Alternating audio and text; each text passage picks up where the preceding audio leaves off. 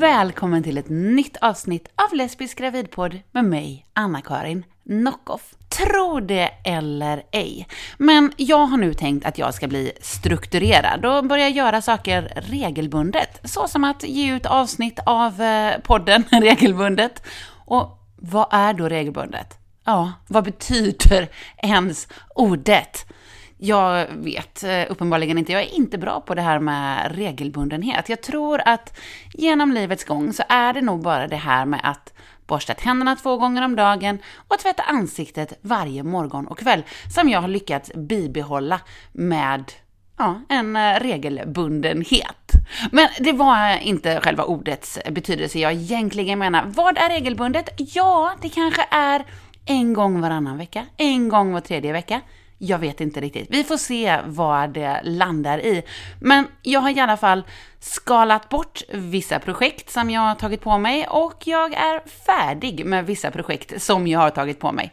Så jag tycker att jag borde lyckas med ehm, detta mål, med eh, dessa förutsättningar som jag nu har.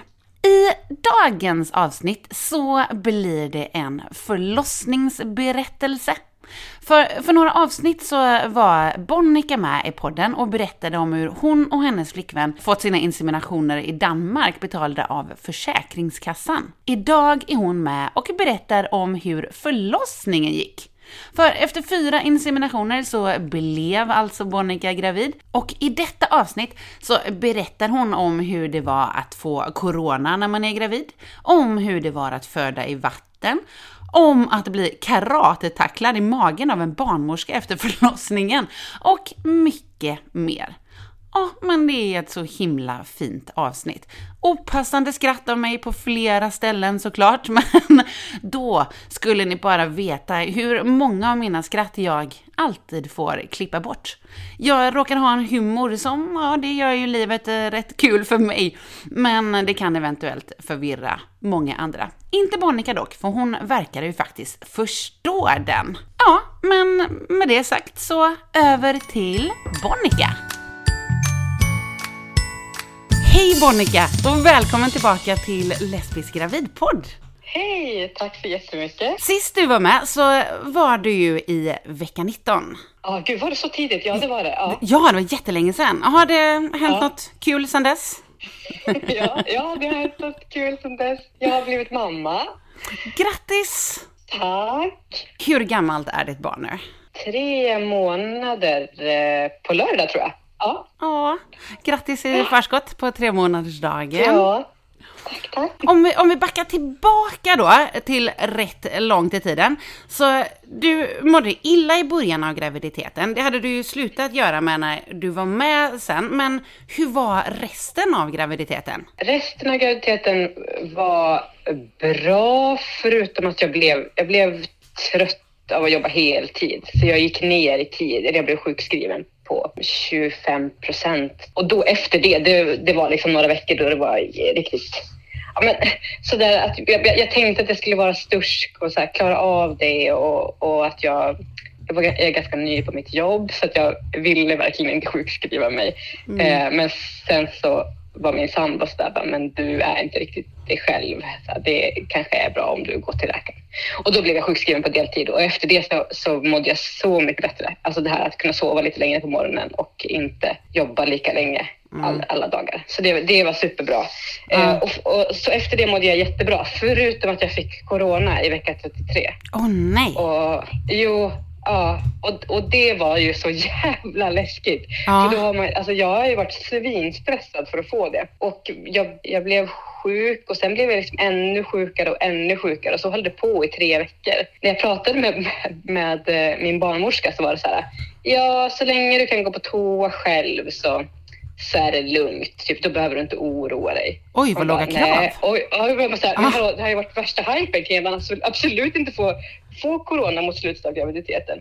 Men, men jag kunde ju gå på toa själv så då ah. behövde jag ju inte oroa mig. Då. Men någonting, som, någonting var ju också ganska skönt med att när man har oroat sig så jävla mycket för någonting, alltså som jag ändå har gjort för att bli sjuk. Vi har ju levt väldigt isolerade mm. um, för att jag inte skulle bli sjuk. Och, och sen när det väl händer, då är det ju också någonting som bara, oh, gud vad skönt, nu behöver jag inte oroa mig för det här mer. Nej. Alltså hur sjukt det än låter så var det så här, alltså förväntansångesten är ju nästan värre än att hantera, alltså än när man väl får dela med det. Men de var ingenting liksom om att det kunde gå över till barnet eller så? Nej, alltså jag tror att eh, de har liksom ändå kommit fram till ganska mycket saker vad gäller gravida och eh, corona Mm. under, nu- under processens gång. Som, och i början så var det ju så där att då var de ju jätteoroliga, alltså så där i, på det här sättet att man gjorde extra kontroller av bebisen, man fick åka på ultraljud varje vecka och, och sådana saker. Ja. Eh, men sen hade man liksom kommit fram till att eh, bebis påverkas inte alls.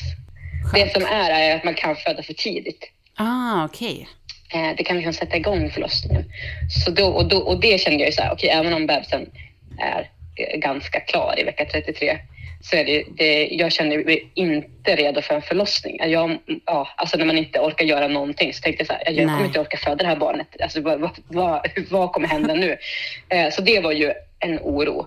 Ehm, ändå, även om jag, jag var inte heller rädd att jag skulle... Jag, jo, alltså jag var ju ändå, när det blev bara värre och värre, när, när, eh, när jag inte blev bättre utan jag blev lite sämre hela tiden, då var det lite läskigt. Så här, hur, Mm. när, vart ska det sluta? Men jag blev ju ändå ganska lugnad av det här att, att vården inte var så eh, orolig för vad man ska säga. Ja, Men, men ja, sen så blev du frisk då i alla fall också. ja, ja, jag blev frisk. Skönt. Och hur märkte du att förlossningen började vara på gång när det var dags? Var det liksom runt BF? Eller runt förstår jag att det var, men var det ja, väldigt Eh, nära? Ja, men, men, nej, men det, jag gick några dagar över tiden. Mm. Och sen kanske två dagar efter BF, eller var det tre? Då på natten så fick jag verkar. Ah. Och jag kände väldigt tydligt att det här är inte förverkar, det här är någonting annat. Och så hade jag verkar och så var det, var det liksom ett uppehåll på kanske 10-20 minuter och så höll det på så där hela natten. Så jag, fick, jag kunde inte sova alls. Eh, så, så, och, och så fortsatte det på morgonen. Det var liksom uppehåll en liten stund och så fortsatte det med verkan. Så, så märkte jag att, att det, var, det var någonting som var på gång. Och, och sen så blev det liksom tätare och tätare då bara? Och...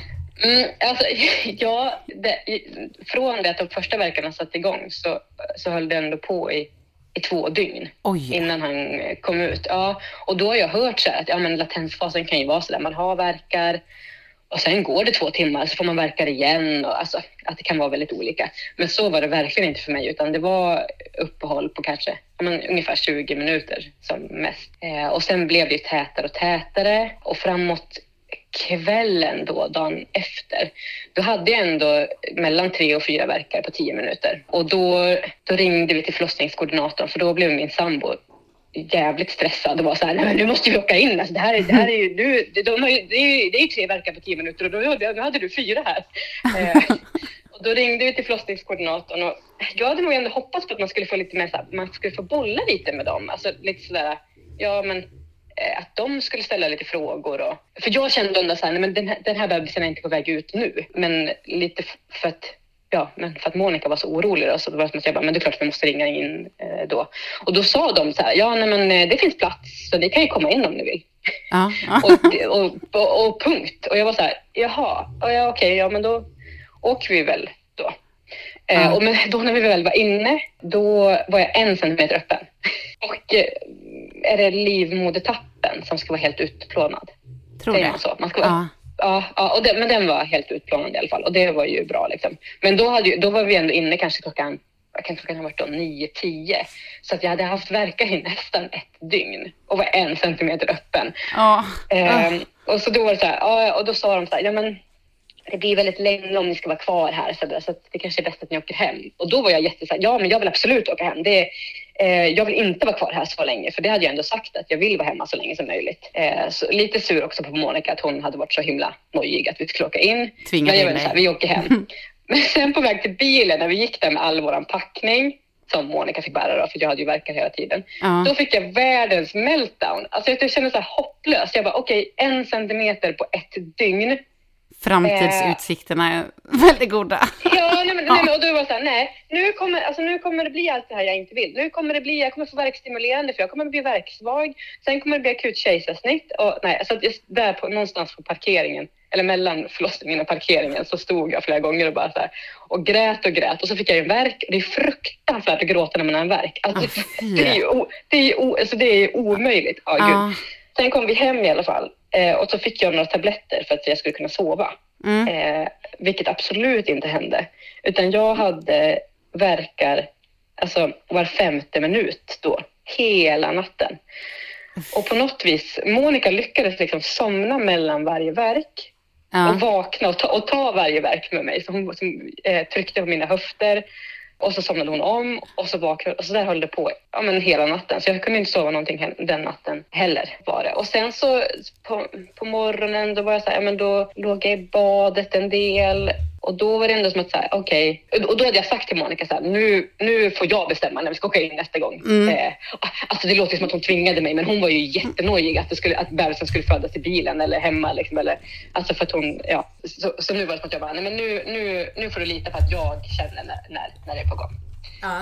Men det som hände då var att vi trodde att vattnet gick. För att plötsligt så började det så här droppa eh, grumlig vätska från mig. Och Ja. då var det som att vi bara så här, åh nej, nej, nej. Det får ju alltså, om vattnet går får det ju inte vara grumligt. Nej. Då var det som att vi tänkte att okej, om vattnet har gått och det är grumligt, då kan det ju vara att bebisen har bajsat i vattnet. Mm. Och eh, det kan ju vara ett tecken på att, det, att bebisen är stressad. Så då ringde vi till förlossningskoordinatorn igen och de var så här, mm, okej, men då vill vi att ni kommer in på en kontroll. Och då, och då hade verkarna liksom, de var inte alls lika regelbundna längre. Så jag kände så här, nej men fan, nu kan vi stanna hemma lite längre. Mm. Eh, men då frågade jag så här, men eh, måste vi skynda oss eller kan vi, kan vi dra lite på det? Och förlossningskoordinatorn bara, mm, alltså ni behöver inte ta en ambulans, men det är bra om ni kommer nu. Ja. Jaha, okej, ja, det var inte det jag ville höra, men okej, då åker vi in då. När vi väl kom in, då så träffade vi en jätte, jättegullig barnmorska som var så här, och hon bara, vi ska precis byta skift för ni kommer inte ha mig, jag kommer bara ta emot er. Och vi bara, åh gud vad synd, hon var ju så otroligt gullig. Och så bytte de skift och så kom det in en ännu gulligare barnmorska, helt sjukt, som var så otroligt gullig och trevlig med oss. Åh, en Eh, stege ja, uppåt. verkligen. Ja. När hon väl skulle undersöka mig, för hon var så här, vi kan väl vänta lite med det sen, ni kan väl göra hemmastadda. Och jag bara, absolut. Och sen när hon väl gjorde det, då kunde hon ändå känna hinnorna, så att vattnet hade inte gått. Hon sa att det kunde ju vara så att termerna kanske inte är helt rätt nu med hinnsäcken, säger man så? Att den kan ha spruckit någonstans längre upp, men att barnets huvud då täppte till så att det bara sipprade ut lite vatten, men att den liksom Ah. kändes helt eh, neråt. Då. Så hon var så här, då har vattnet inte gått och eh, du är fortfarande en centimeter öppen. och jag var så här, nej, nej, det är inte sant. Alltså så här, nu är det ett och ett halvt dygn med konstanta verkar. Alltså det, det, det, är inte, det är inte sant, det kan inte vara en centimeter öppen. Eh, och då sa hon så här, men gör det ont nu när jag undersöker dig eller kan jag, kan jag fortsätta lite till? Och jag bara, nej det gör inte ont, det går bra. Så då var det som att hon liksom med sina fingrar vispade runt lite och var så här, nu är det två centimeter öppen. Och jag var så här, jaha, oj.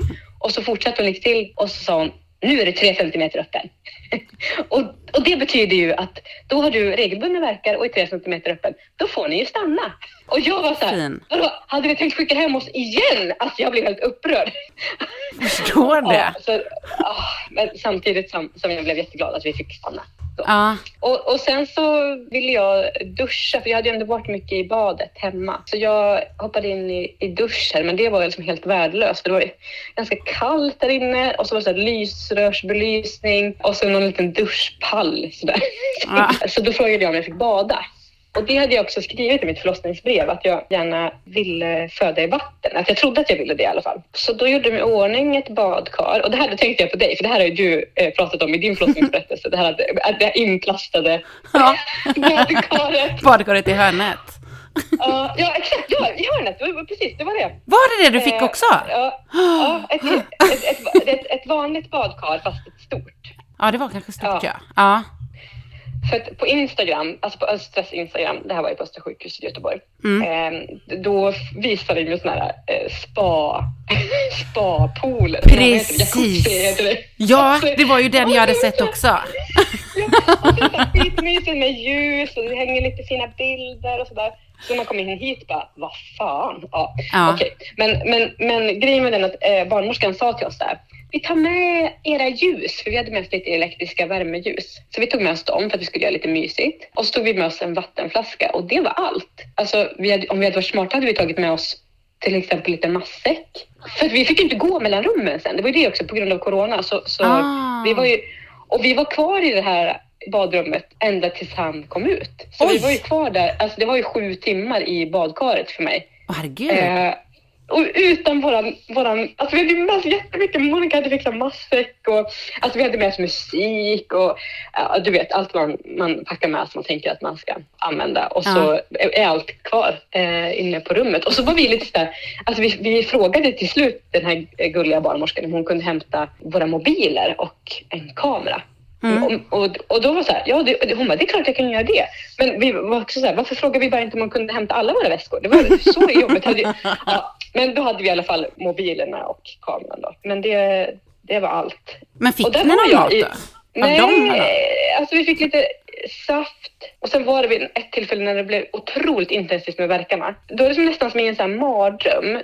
Du vet när, när det händer helt ologiska saker. Så kommer Mm. det två undersköterskor och frågar om vi vill ha glass. Alltså, alltså, och var så här, eh, va, hur ska jag kunna äta en...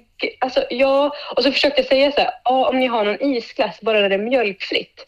Ja. Och de bara, då förstod inte de. Det var så att de bara, men vi har laktosfritt. Jag bara, nej, nej, nej. Monica dör om hon får i sig mjölk. Ni kan inte oss mjölk. Alltså, att man ska försöka förklara det i den här bubblan. Alltså, ja, Ja. Otro, otroligt märkligt. Men vi fick någon glass till slut som, som, eh, som låg och smälte. Typ. Alltså så. Eh, för det, som var, det var jättebra tyckte jag att vara i vatten. Alltså, eh, alla som gillar vatten, jag rekommenderar verkligen att vara i vatten. Om man, om man gillar det i vanliga fall, man ska Mm. föda. Jag vet att du inte tyckte att det var någon, någon hit, men, men för, mig, för mig var det jätte, jättebra verkligen. Här, Bra. Alltså, att spola med varmvatten i ländryggen under verkarna. ja, det var, det håller jag med om. Det var skönt. Ja, det var jätte, jättebra. Det som du sa, att, här, att badkaret var i hörnet, Ja. det var ju otroligt märkligt. För att den enda som var framme vid badkaret, det var ju egentligen Monica. Hon satt ju där med mig och tog varje verk. Och vi har ju gått den här Född utan rädsla-kursen. Mm. Så vi var ju så här, hon var så här, var tung i kroppen och andas lätt. Det satt ju hon där med mig och gjorde och spolade vatten i, i ländryggen. Vad bra. Och sen så, alla andra som kom in upplevde jag var så himla långt bort. Speciellt mot slutet. Ja. Alltså ju mer intensivt det blev. Att det, det kom in, och jag såg inte dörren heller, det tycker jag var lite jobbigt. Jag såg inte dörren, hörde hur den gick ibland och så kom det in någon och typ stod långt bort, pratade lite med Monica, möjligtvis kom fram och undersökte mig. Men sen så sen var det liksom inget, inget mer och det var ju lite konstigt. Alltså det här att det hade varit så himla bra om någon kunde komma fram. så kom, Ja. För att det inte ska bli också den här bara konstiga drömkänslan. Ja men exakt, ja. Ja. Ja, verk, verkligen. Men den här första barnmorskan, hon, som vi hade, alltså, eller hon som var så himla gullig, hon var ändå mer framme och, och liksom hängde ganska mycket med oss och pratade med oss och var väldigt så här, ni jobbar på så himla bra, du är så bra på att föda barn. Alltså så himla gulligt. Ja. Och hon var så här, jag kan undersöka dig i vattnet, det går jättebra, du behöver inte kliva upp ner och och, och så var hon så här, du borde prova lustgas, det är jätte, jättebra. Hon var väldigt så här, peppig och gullig. Och hon hängde så länge inne hos oss. Till slut så frågade Monica om det inte var några fler som födde barn. Och då var hon så här, ja man kan ju tro det när jag hänger så länge med er. Men, men det är många som föder, det är helt fullt här. Men det är ingen som är aktivt födande. Så de kommer säkert ha mycket att göra i natt. Så var det ju verkligen. För när hon väl klev av sitt skift, den barnmorskan som kom in sen, såg vi knappt. Alltså Nej. verkligen såg knappt. Och det var ett skede, och jag tror också att den här, den här barnmorskan som vi hade så lång stund, jag tror att eftersom att hon var ju så himla, ni jobbar på så bra och så, jag tror säkert att hon hade sagt det till den barnmorskan som tog över sen också, att de sköter sig bra, de jobbar på fint. Så hon kanske prioriterade någon som kanske inte Alltså någon som kanske behövde mer stöd. Jag hoppas Ja. att det var så. För att när vi väl verkligen hade behövt stöd, för jag hamnade i så här att jag fick ingen paus mellan verkarna. Nej, fy. Att det bara kom, alltså det kom liksom bara verk på verk på verk. Och den här, alltså det, när man inte får den här andningspausen som var så viktig. Ja. Det var ju helt fruktansvärt. Och, och, någonstans, och då var det som att Monica såg min panik. Och hon försökte hjälpa mig att hitta pauserna, men hon hade ju ingen aning. Alltså hon förstod ju inte heller. Och hon bara såg att jag klamrade mig fast vid den här lustgasen. Och sen fick jag ju sådär så att att jag började gråta för att jag fick sån panikkänsla. Och, då, och det, det går verkligen inte att gråta i de verkarna för då blev det som att jag istället, då trodde Monica att jag skulle drunkna i badkaret. Ja. För att jag, för att jag liksom harkade runt där och fastnade i den här plasten. Åh, nej. och, och så då ringde Monica på klockan och var så här, vi behöver hjälp. Mm. Nu, Monica har verkligen panik. Då kom den här äh, barnmorskan in och, och sa så här, ja ah, jo men det är väldigt intensivt nu. Alltså Monica sa så här, vi behöver hjälp. Ja. Ja, nej men det är väldigt intensivt nu. Jag kan undersöka dig. Och då gjorde hon det. Och då var jag åtta centimeter öppen. Och det är väl det som Ja. Man säger att det är, ju, alltså det är då det är väldigt intensivt. Eh, och då råkade hon ha misstagit hål på hinnorna så då gick vattnet. Det var Ah. verkligen ingen som helst hjälp. Alltså det, var, det hade bara räckt om någon hade kommit fram till badkaret och hjälpt mig att hitta de här pauserna. Men det var, vi fick ingen sån hjälp. Och stackars Monica, hon vågade ju heller inte säga så här. Det är snart klart, det är inte så mycket kvar. Eller sådär, för hon, var, hon hade ju ingen aning. Hon var så det kan ju vara hur lång tid som helst kvar. Ja, men man det var det ju inte. Men, men, ja. men det är så himla svårt att, att ha en uppfattning. Ja. Och, och, och när den här barnmorskan väl var inne hos oss så gick hennes larm hela tiden. Så att när hon väl var där så var det som ett, ett konstant eh, larmande. Vad lugnt och skönt. Ja men eller hur, Ja. precis. Och, ja. Men sen så släppte ju den här...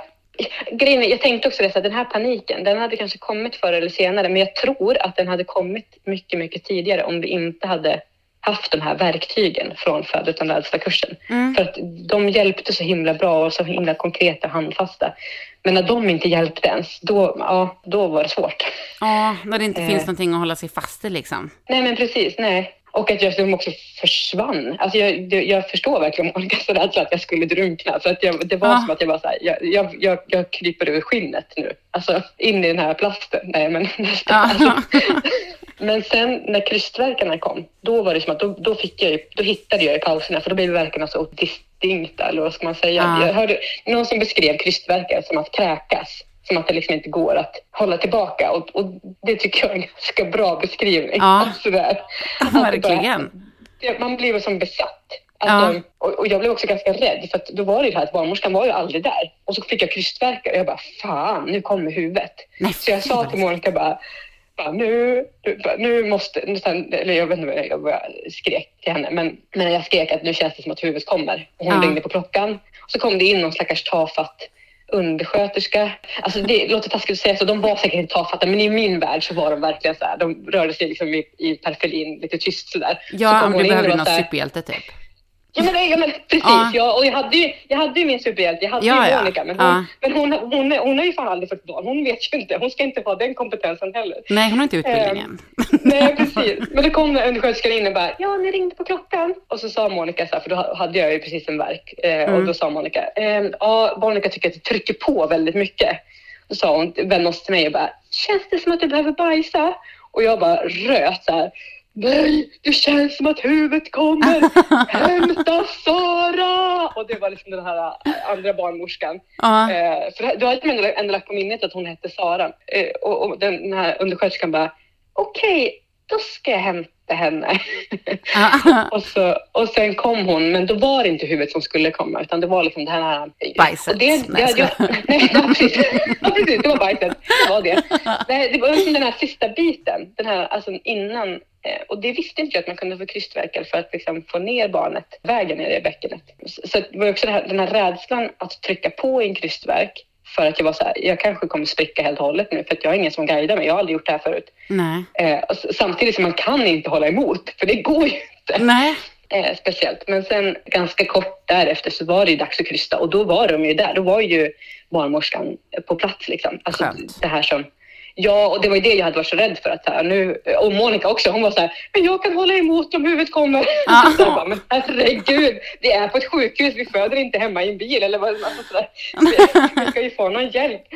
Eh, och det fick vi ju då. Det var jättebra. Och han föddes i det där badkaret som du också har badat i. Och det var ju lite Ja, så, så fint. Så, så vi möttes utan att ha träffats där.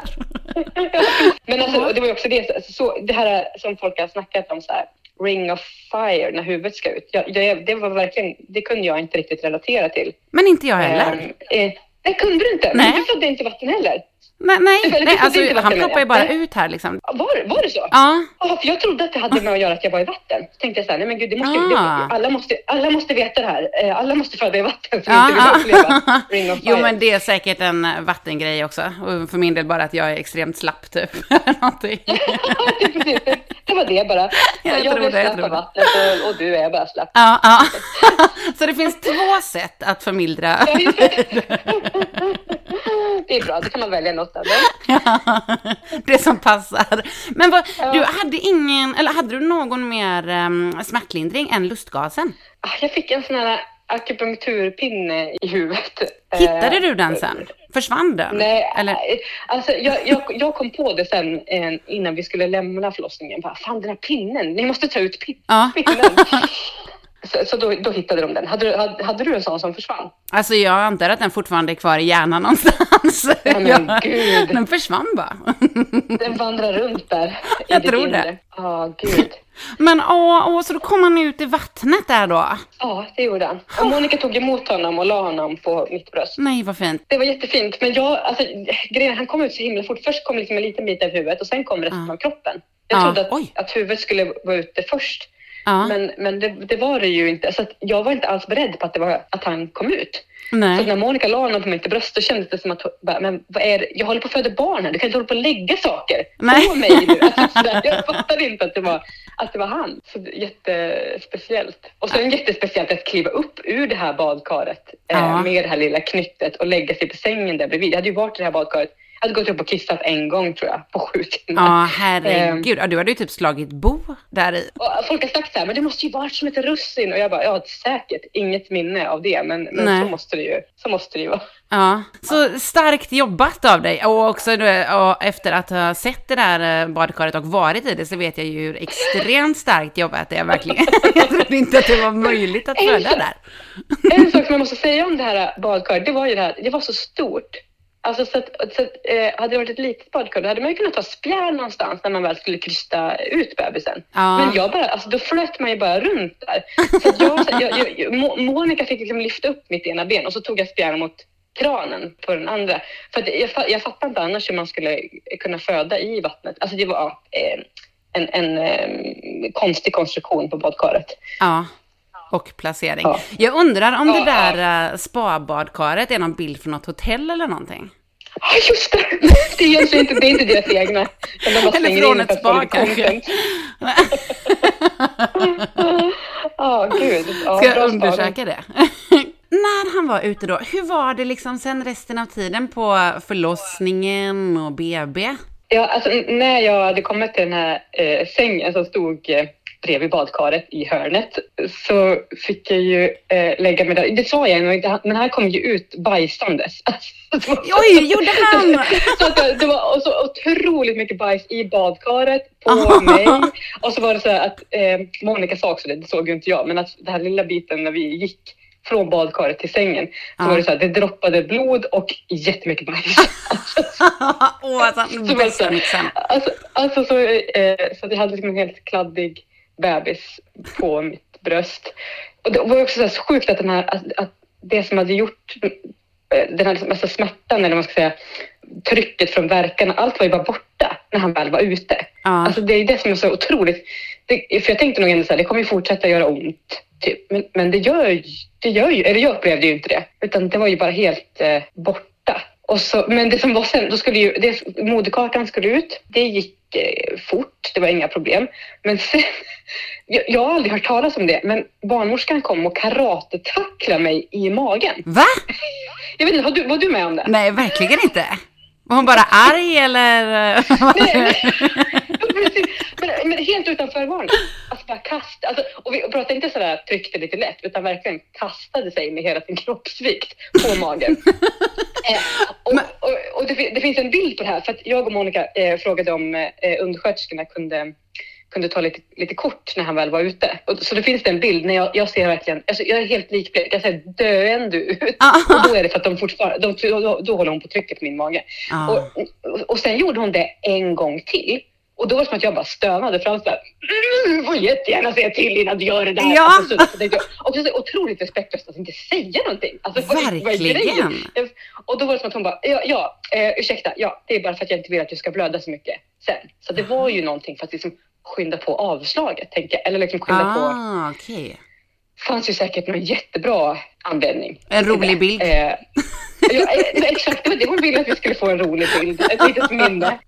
Ja. Men, men sen så skulle jag sys eh, två stygn. Alltså Mm. en, en superliten bristning, men som, som jag kände när jag fick. Alltså det trodde inte jag heller att man skulle, för det har jag också hört att äh, så här, men, ja, jag brast så här mycket men hade ingen aning. Men jag kände jättetydligt när jag Mm. brast. Och, och, då trodde, alltså, och, och då trodde jag att det var att jag sprack i klittan. Ja. Det kändes verkligen som att det var så här, det var Mm. så pass långt upp. Jag har bara hört att man spricker Alltså, men det har man ju hört så här. Ja, Mm. hon sprack hela vägen. Alltså, typ, alltså, och då, då tänker man ju att man spricker i mellangården. Och, men det, det, det gjorde inte jag, utan det var mycket närmare klitoris. Ja, Så jag men var inte på då? Nej, nej, det var det ju inte. Nej, men men, men, det var ju som att jag bara så här. Okej, jag har aldrig hört om att man kan spricka i klittan. Men det var ju fan, fan klart att jag gjorde det. och att- att man ändå tänker det också medan bebisen är på väg ut. Alltså det, ja, det är också jättespeciellt Ja. att det blir så himla tydliga min, eller sådär, tankar plötsligt från ingenstans. Men, men då skulle hon sy och hon hade varit, alltså, det var en jätte, jättebra barnmorska och jag fick verkligen förtroende för henne men hon var ganska burdus på handen om man jämför med hur den tidigare barnmorskan. Hon var Ja. så otroligt så här, försiktig och mjuk och sådär. Eh, Den här barnmorskan var lite mer barsk i sin framtoning. Ja, Okej. Så när hon skulle sy, då var hon så här, känns det här, känns det här? Och jag bara, ja det känns. Fast hon hade haft på så här bedövningsspray. Mm. Eller bedövnings, inte spray, kanske någon kräm, jag minns inte. Och, så då, och, och, och då sa hon, men går det bra att jag syr? Och då sa jag, ja det går bra om jag kan få tillbaka lustgasen. För det har jag hört att man kan, att man Ah. kan få när man blir sydd. Och då var det som att en, en undersköterska bara, "Eh, den har jag precis plockat ihop. Och då var jag jättesnabb och bara, ah, okej, nej men vi skiter i det då. Eller, alltså det, det är så himla knäppt att man, att man så fort det vill vara till, typ till lag. Ja, att jag bara, verkligen. nej men det går bra, du kan sy fast det gör jätteont, det är ingen fara. Alltså sådär. Ja. Eh, men då var ju de jättesnabb, som tur var. Och bara så här, vi kopplar absolut i lustgasen igen, det går jättebra, eh, Ja, nu fint. gör vi det. Så, så fick jag den. Och det tänker jag också så här, det är jättekonstigt att inte det är självklart. Verkligen! Och det är ju ett väldigt Alltså- bra tips då till de som ska genomgå en sån sak. För det visste jag faktiskt Ja. inte om heller. Men det är ju egentligen helt logiskt. Alltså så här, Ja. Varför ska man ha, varför, när man ändå har liksom haft smärtlindring under tiden man har haft verkar, varför ska man då inte ha det Nej. när bebisen väl är ute? För var, min känsla var också så här, jag är så trött på, alltså jag, nu ska, jag orkar inte ha ont mer. Alltså det var, det var verkligen min, min starka känsla. Du, här, nu vill jag bara njuta av min bebis. Att det, det, det, jag kände liksom inte att det fanns någon prestige i att eh, bara härda ut. Nej.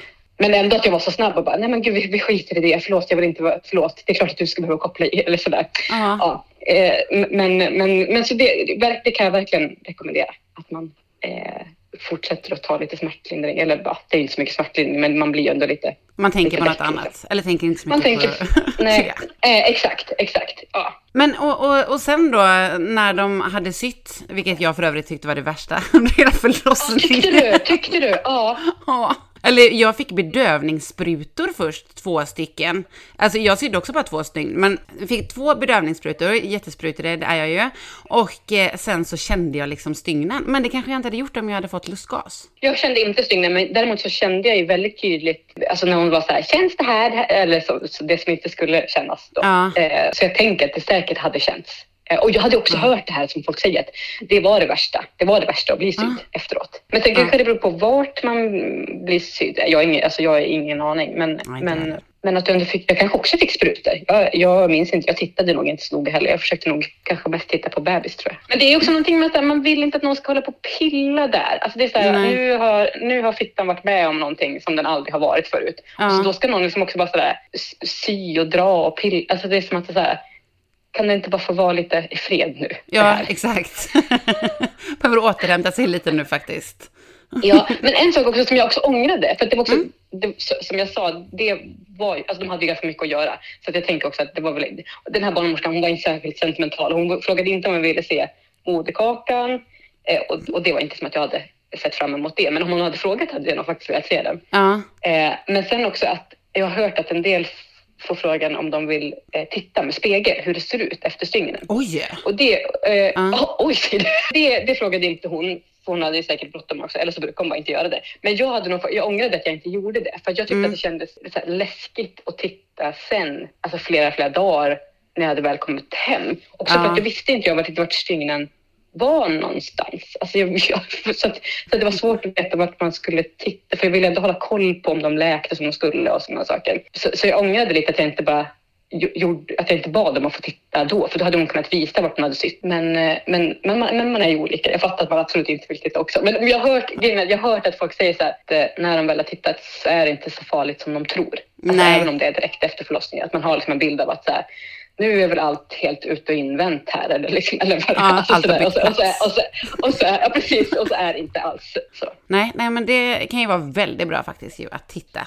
Jag bara visste inte Ja. att det var, var liksom en möjlighet. Nej, men är det inte också så här att kring förlossning så är det så att man vet inte. Man vet inte vad som är, vad man har för rättigheter och möjligheter. Man tänker bara, ja men de har ju koll. De gör ju det de ska. Men de, man får också tänka på att de är ju också ofta stressade eller, eller de kan inte heller veta vad just du vill Nej, Alltså, för, de har säkert frågat hundra stycken som har sagt, vill du titta? Som bara, nej fy fan! Alltså sådär.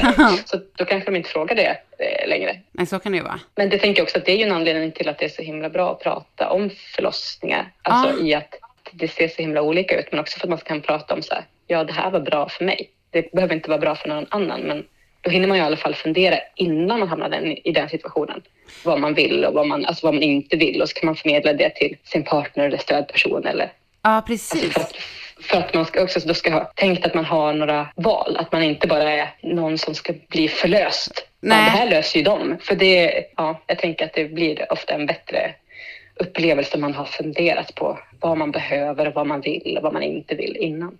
Ja, exakt. För det är nog också lätt att man så här tänker på, eller om man skriver så här förlossningsbrev och så, saker man vill så under förlossningen, men kanske inte så mycket efter. Nej, När men är inte- också för att man kan inte föreställa sig hur det ska vara efteråt. För det är, Nej, just, det, det är den här uppladdningen av förlossningen. Så ska det vara så här, så här, så här. Och sen är det plötsligt bara, okej, nu har jag en bebis här. Eh, och nu, vänta nu ska ni sy? Att man är så här, jag tänker att, det är, att under graviditeten så är det liksom finalen, förlossningen. Ja, Men jag tror att det, ja, det här att fundera på vad som händer efteråt och vad man behöver då, det, det, är, nog- det är ju ännu svårare tänker jag, än att först föreställa sig själva förlossningen. Så det är inte så konstigt att man inte gör det. nej, nej, det känns ju kanske väldigt långt bort. Ja, som det här att man ska komma hem med en bebis också. Bara, vänta, nu ska vi ta med, ta med den här hem. Ja, själva Hej. utan någon vuxen. Ja, ja. Ska med. Vart är vår ringklocka nu då? Ja. Ja, men, men hur var det sen då, liksom, på eh, BB och så? Fick ni vara kvar länge? Påverkades det av eh, corona och så? Alltså, vi hade ju sån himla tur. Eh, bara en, jag tror att det var två veckor innan Boje föddes. Då släppte de ju på restriktionerna så att skönt. Monica fick, fick följa med till BB.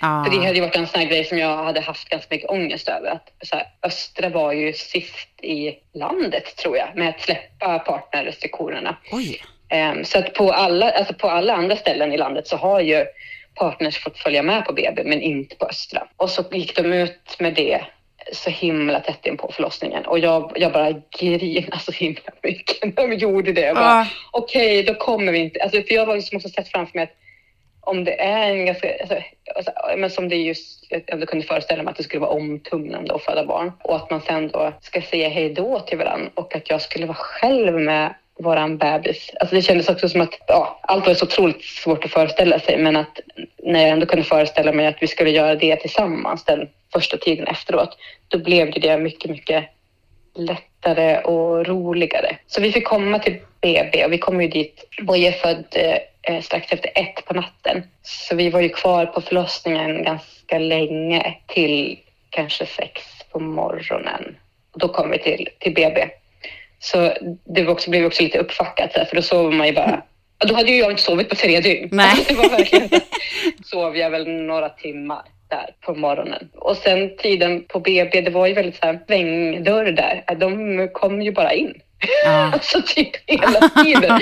Det var inte alltid som folk knackade heller, utan det var verkligen sådär bara stövlar in. Och det kände jag nog var lite, lite speciellt också, för att vi var ju trötta och man är lite känslig.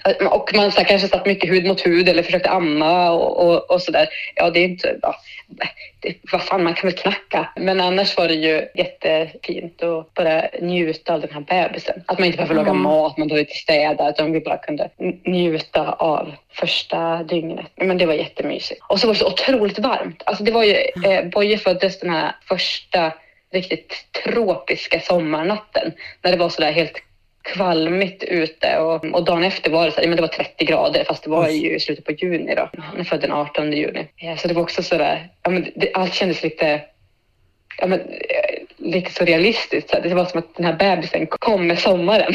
Ja, verkligen. ja, så det var också så att vi låg på BB när det var strålande sol och vi satt på den här lilla, lilla fläkten. Då. Men en sak som, som Monica sa, som, som jag också ändå tänkte på, det var ju det här att när man ska åka därifrån, ja. det hade ju varit jättebra om den som har fött bara fick någon form av kontroll. Alltså för det är ja. inte så här, alltså, eller det hade nog jag ändå uppskattat. Alltså om det var så här, med, alltså, det var inte ens att någon typ tog blodtrycket eller, liksom, eller gjorde någon undersökning överhuvudtaget. Alltså ingenting sånt, utan det är ju verkligen innan när man är gravid mot slutet, då är det så otroligt mycket kontroller. Alltså det är ja. så man åker till barnmorskan varje vecka. Är, känner man minskade fosterrörelser, då ska man åka in direkt. Väldigt mycket så kontroller och mm. man håller bra, bra koll på den som är gravid. Men så fort bebis är ute, då är det ingen kontroll på den som har fött, utan då är allt fokus på den lilla bebisen. Jag fick en sån känsla av att jag bara, just det, det är inte mig ni har koll på. Det är Här ju har man gått runt och trott. Ja.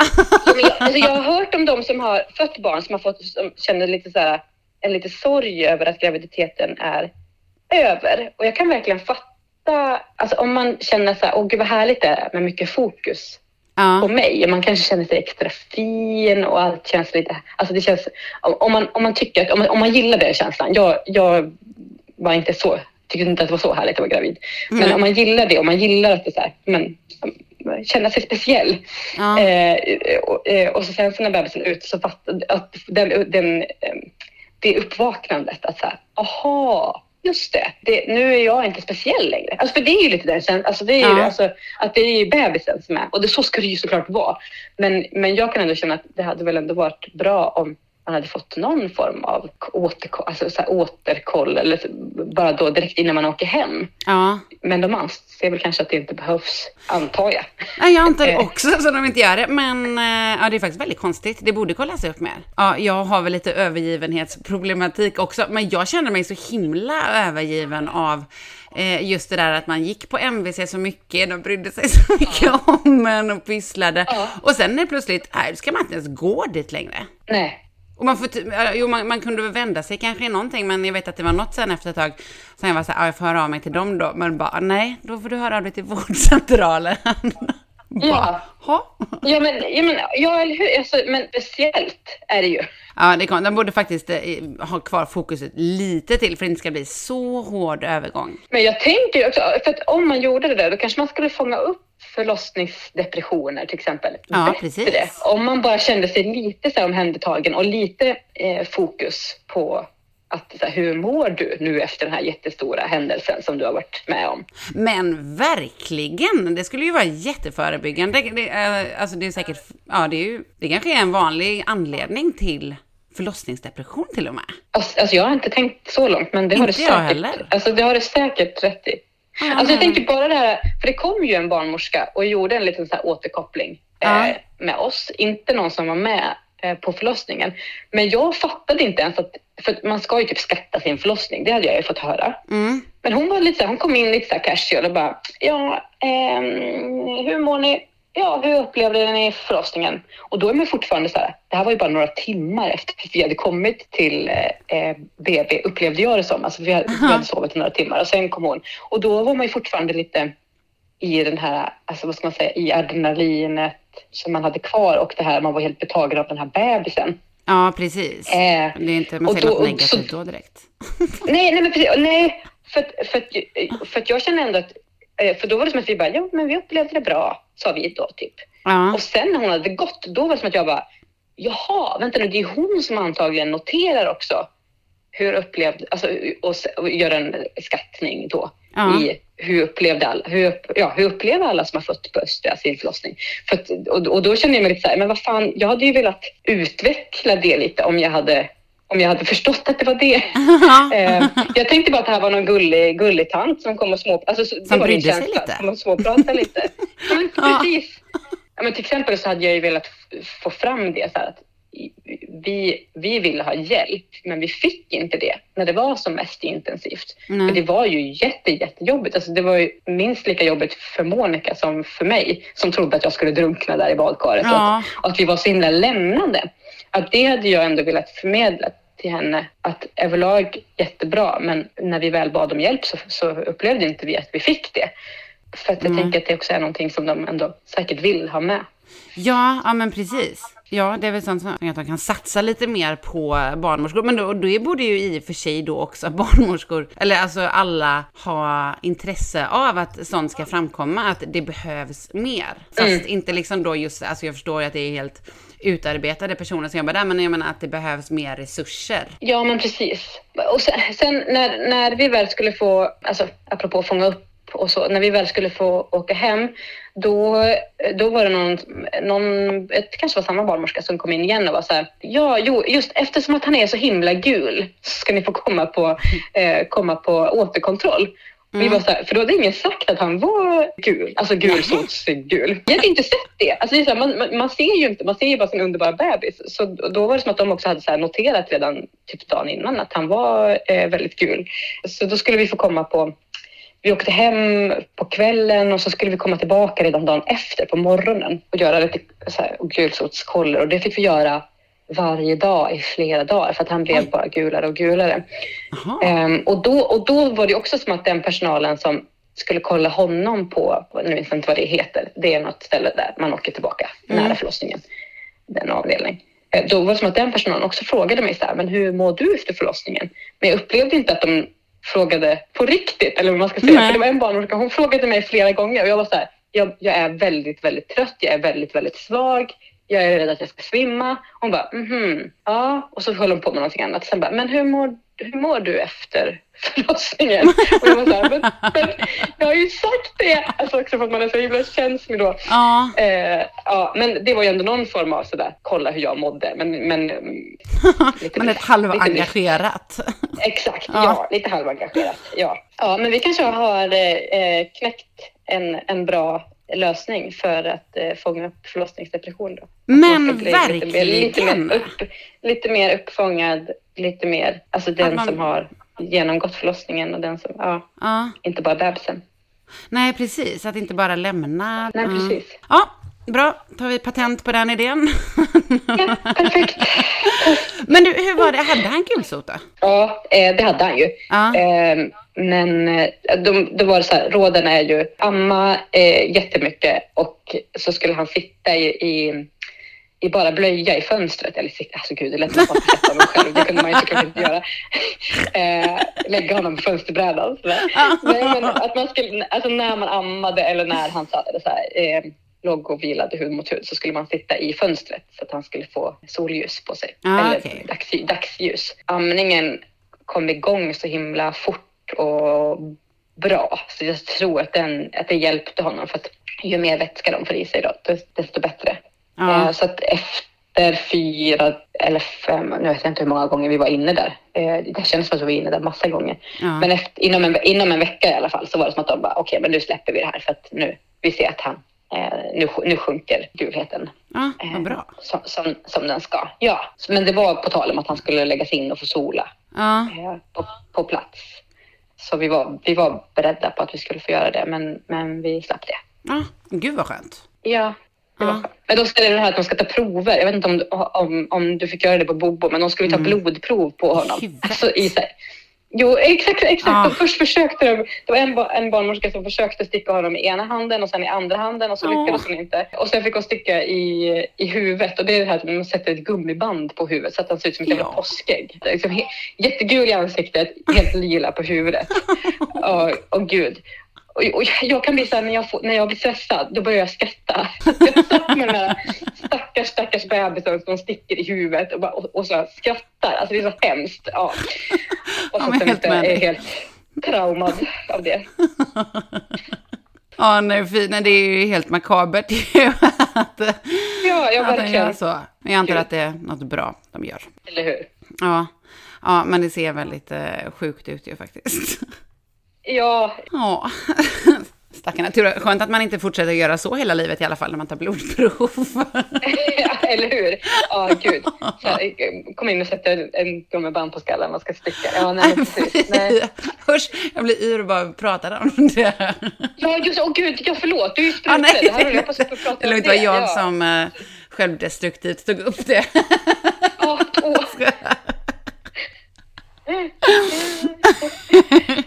Men du, nu, ja, Boje är ju bara tre månader, så ni har ju inte haft honom jättelänge. Nej, Men, men hur, eh, hur känns liksom livet med ett litet barn i? Har det förändrats Det något? är, alltså, ja, men vi, precis, har pratat om det, att på ett sätt känns det inte som att det har förändrats jättemycket. Det känns som att han har varit med så himla mycket längre än tre Ja. månader. Och så kan, alltså det här att det bara, men han har väl alltid varit med? Mm, Eh, mm. den känslan. Samtidigt som jag tycker att det har varit svårt med saker runt omkring honom. Alltså, hur ska jag säga då? Den vanliga vardagen blir ju förändrad på ett sådant sätt att saker tar mycket längre tid, saker är mycket, mycket jobbigare. Alltså jag vet att när han var några veckor gammal så var det som att jag bara Nej men jag har ju slutat vattna blommorna för att jag hinner inte eller jag orkar inte eller det går, det går inte. Att jag varje dag i typ en veckas tid bara, men gud jag måste vattna blommorna annars dör de. Alltså sådär, Ja. sådana saker som man innan typ gjorde lite i farten. Sånt blev ju eh, ett projekt. Och då ska Ja. vi ju liksom inte prata om att laga mat och dammsuga för det var ju omöjligt. Och, och, och då har vi ändå varit två som har varit hemma. Mm. Eh, och ändå har det varit den känslan att allt sånt har varit svårt och krävande. Så det tycker jag har varit en utmaning. Ja. Eh, och jag fattar verkligen det här som folk säger, så här, laga mycket mat och ha i frysen så att ni inte behöver laga mat. Eller be folk komma hem till er och städa och, och laga mat. Det är som att jag verkligen nu här, förstår vidden av det på ett helt annat sätt. Så det- allt runt omkring tycker jag har varit en utmaning. Nu tycker jag att det har blivit mycket bättre. Nu tycker jag att vi har kommit in i det på ett helt annat sätt. Nu vattnar jag blommorna. sådär. De är inte helt döda. Men Boje är ju helt ljuvlig.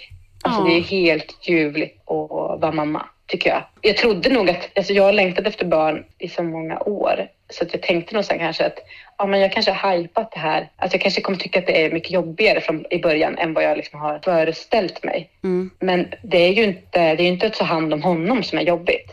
Alltså det, det är noll jobbigt tycker jag. Det som är, det är bara så här att livet runt omkring ska fortsätta. Det, som, har, som har varit en utmaning.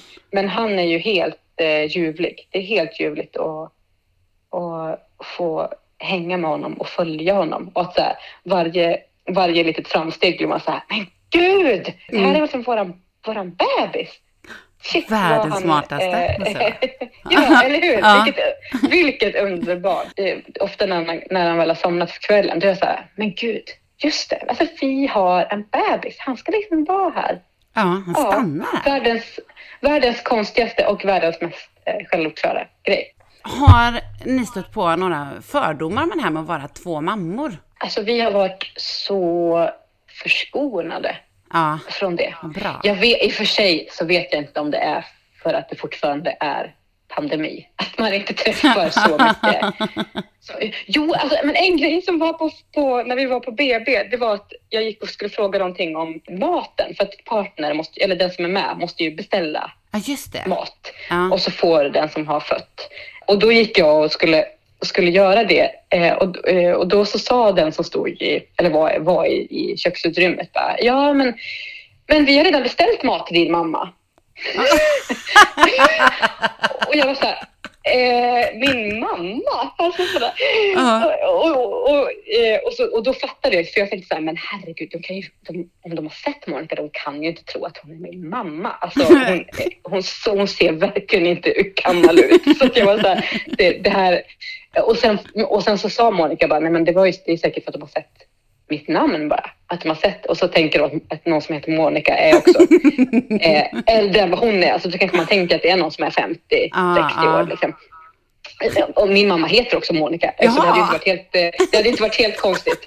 Eh, Men, men jag tänker så här, oj, är det vanligare att folk har med sin mamma än att det är ett homosexuellt par som är på förloss eller på BB? Eh, Så, så, så, så det tänker jag var sådär, okej, det, det, men det är nog den enda, alltså det, vi har inte, jag hade nog ändå räknat med att få sådana här pappan-frågor och så. Vi har nästan inte fått det var väl alltså någon, någon gång när jag var gravid som någon var sådär rå- råkade säga pappan och så var vi varit såhär, nej men vi säger inte pappan utan vi tänker att pappa är någon som eh, har varit med i barnets liv på något sätt. Ja. Eh, det här är ju en donator. Det här är ju ingen som har en föräldraroll.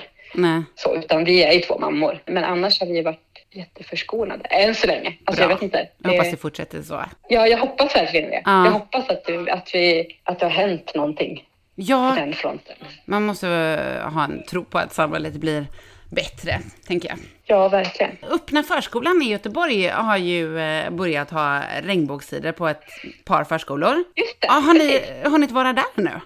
Ja, Ja, ni ja har det. varit på den i eh, Tannegårdshamnen. Ah, ja, ja. Var det, var det bra? Jag tycker att det har varit jättebra. Ja. Det, alltså, eh, det, det är ju utomhus Ja. fortfarande. Så att jag har ju varit i en lekpark. Och jag kan tänka mig att det är bättre när det är inomhus. För då blir det ju lite mer ett slutet sammanhang. Ja. Eh, det är ganska svårt när, när man är utspridd över en lekpark. Och det kanske också är andra där som inte är där för att vara på öppna förskolan. Ah, Eh, och vi tyckte så här, första gången vi var där, då tyckte vi att det var, att det var lite svårt. Att så här, men vilka är här för öppna förskolan och vilka är här och hänger? För det är ju inte, Ja. alltså, även om eh, man har en bra gaydar så behöver det inte vara självklart vilka som är där. Eh, eh, men, nej, men jag tycker att det har, varit, det har varit fint att få vara i ett sånt sammanhang. För att Mm. under graviditeten och, och så, så har det varit... Alltså som det är, jag, jag tänker att det lätt blir med graviditet och förlossning när man pratar i kurser och sådana saker. Då blir det ju lätt att det är så här, mamman och pappan, mamman och pappan. Och att Mm. man känner sig så mycket som en minoritet. Ja. Och jag har tänkt så mycket på det sen något avsnitt som du har pratat om, minoritetsstress. Mm. Och jag tycker att det är så himla bra ord. Ja. Alltså, det var som att jag bara, just det, det är ju det. Det är ju det det handlar om. Alltså, Att vara i minoritet är påfrestande. Ja. Ehm, och jag tänker att man hanterar det på så olika sätt. Men det kan ju räcka med att man i olika sammanhang säger min sambo eller min partner istället för min tjej. Mm. För att man inte orkar lägga fokus på det eller man orkar inte vara konstig eller annorlunda. Nej, Mm. och vara beredd på att svara på frågor. Exakt, ja precis. Men så, av den anledningen så himla himla viktigt att få vara i ett sammanhang då man inte är minoritet utan faktiskt en norm. Ja. Och jag tänker både för oss som föräldrar men också för Boje att få hänga med andra, alltså nu, han är ju fortfarande en bebis, han fattar ju inte så mycket av de andra barnen. Det är typ något barn som har petat på honom och han har varit så här, typ blänkt tillbaka. Det, är- Ja. det är den nivån på Det är. Men, men, men jag tänker ändå så här, så himla bra för honom när han blir större att ändå att här, träffa andra barn som också har två mammor eller som eh, har homosexuella föräldrar. Att, att det inte behöver vara, att han inte behöver känna sig konstig heller. Att han också får känna sig som att, det är, som att han är enorm. Mm. Eh, jag tänker att det är jätte, jätteviktigt. ja, jag håller med. Ja. Men sen också bara mysigt att så här, ja, men få vara på sångstund. Alltså, jag har aldrig varit på öppna förskolan sen jag, sen jag själv eh, var barn. Nej. Så det var ju bara sådär, ja men träffa andra och, och sjunga sånger och bara mysigt. Ja, vad, vad fint. Så ni fortsätter gå en bit? Ja, men det kommer vi nog göra. Ja, ja kul. Ja, jag måste försöka ta mig dit någon gång också helt enkelt. Ja, jag tänker också att Bobo är ju i, i den åldern då, där det blir ännu roligare. Ja. Alltså. Ja. Men precis. För det, pratar vi, det, är, det är väldigt mycket upp till oss nu att interagera med andra. Jag tänker att annars sker ju det automatiskt när barnen typ gräver i sandlådan ihop och börjar eh, interagera på olika sätt. Då, då tvingas ju föräldrarna interagera. Men nu blir det ju väldigt Ja. mycket så här. Och jag tänker att det kanske är lättare när det är ett slutet sammanhang inomhus för då, då, då är man ju inom hörhåll på ganska många. Nu är man ju inte det när man är utomhus. Nej. Så då blir det så här, nu pratar vi med dig och sen går vi bort till sandlådan och pratar med dig. Alltså det är mycket upp till en själv att nätverka och det kan man ju... Mingla ja, lite. Det, ja, men precis, och det, man ju, det tycker man ju är olika kul. Liksom. Ja. Eh, det, det, kan jag ändå känna att det hade uppskattat om pedagogerna kanske hade varit lite så här, hjälpt till att så där, nu innan sångsamlingen så tänkte vi att vi skulle presentera oss för varandra. Inte vet jag. Alltså, mm. Och det kan man ju tycka är lite bajsnödigt att ha en namnrunda men namn och pronomen är väl alltid jättebra, att man i alla fall fått höra varandras, alltså vem, vem man är och vad barnet heter och, och sådana saker. För att då underlättar det ju sen att sådär, börja prata med varandra. Ja, precis. Ja, ja så du heter... nej, jag ska... ja.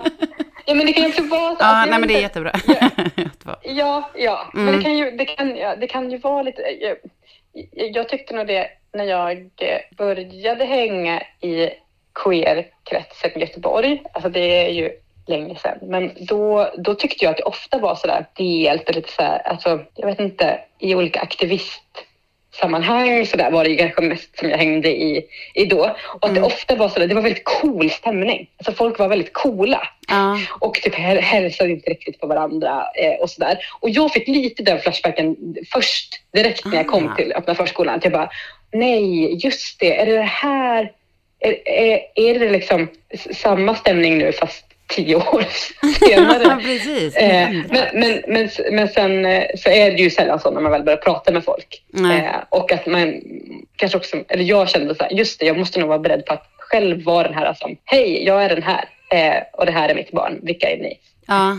Så ta första steget. Ja, men det, det blir ju rätt stelt när det är ja, men föräldrar, eller människor man inte känner som man ändå så här, ja vi har något gemensamt men Men ja, vad, eh, vad, är det många som är där? Ja, men alltså ändå, det var fler än vad vi trodde skulle vara där. Mm. Eh, kanske mellan sju och tio föräldrar kan det vara det. Ja. Om man räknar med oss eh, och så barn. Kul! Och sen var det väl lite så att folk kom och, och gick också. Mm. Nu är det någon som eh, behöver käka här. Ja. Ja men, eh, ja, men det ska han få göra, tycker jag. Ja, jag tycker också det. Jag tycker också det. Ja. Men jag tänker att vi tar och avslutar bara helt enkelt. Då. Ja, vi gör det. Monica, tusen, tusen tack för att du har varit med igen och berättat om din förlossningsberättelse. Ja, tack för att jag fick vara med. Tack så jättemycket.